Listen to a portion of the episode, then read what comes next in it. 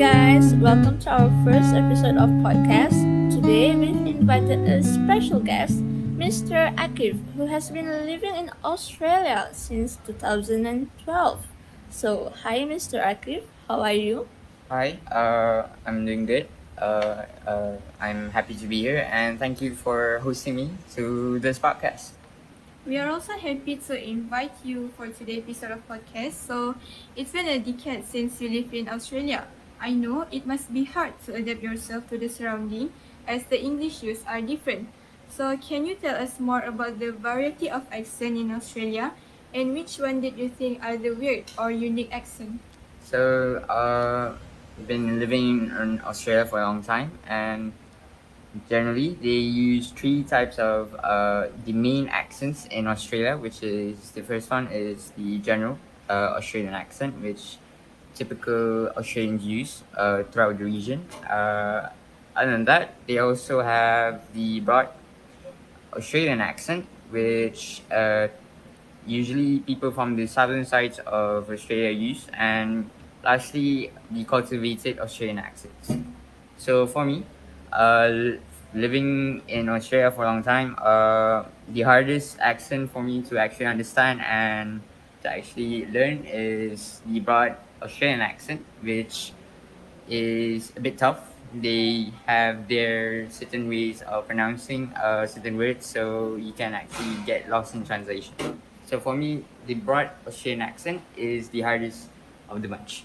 Yeah, because you know, I've been to Australia and they used to add oil in the words like quite like and something like that. Plus, in Australia, when I hang out with my friends, they even use abbreviation for a lot of words, and I sometimes get confused during the conversation. Lost like, what are they actually talking about? Yeah, uh, at first, uh, I met plenty of people in Australia, and the first thing I heard was Carnon. Uh, uh, it was kind of weird, but Karnon? Scarnon is actually just what's going on because it's Oh. actually an abbreviation. Typical Australians, uh, they tend to say that they're lazy, so they abbreviate everything, nearly everything. For example, uh, chocolate, they say chocolate as chalky. They say biscuits as bicky. So you need to actually get used to it. Uh, but eventually, after time, uh, you can get a bit, a bit of uh, understanding of the how they abbreviate stuff. Ah, I see.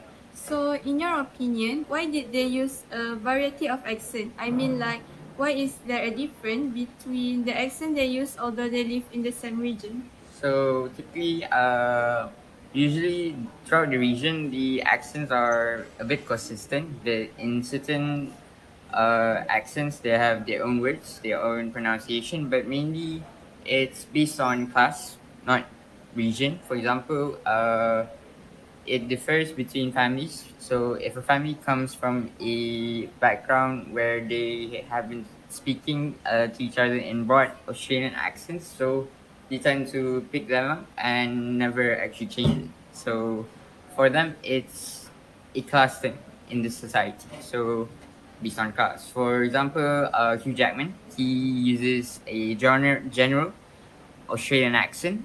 For uh, the broad Australian accent speakers, we have Steve Irwin.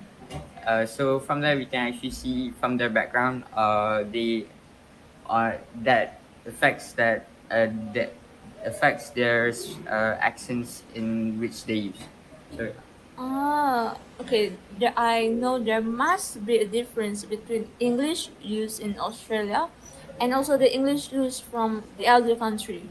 Yeah, Um, uh, in other countries, uh, for example, England, uh, in England, they have the Cockney accent, but actually, the Cockney accent is what gave birth to the Australian accent. Oh. Because actually, uh, people from England, southern England, uh, moved to Australia Oh, and developed okay. the Australian accent. So that's where we can actually see the structure of the Cockney accent and also Australian accent. They have similarities. So, for example, when I say "Good day, mate," in uh, for a Cockney accent, it sounds a bit dry. It sounds a bit deeper. But for Australian accents, it sounds a bit twangy.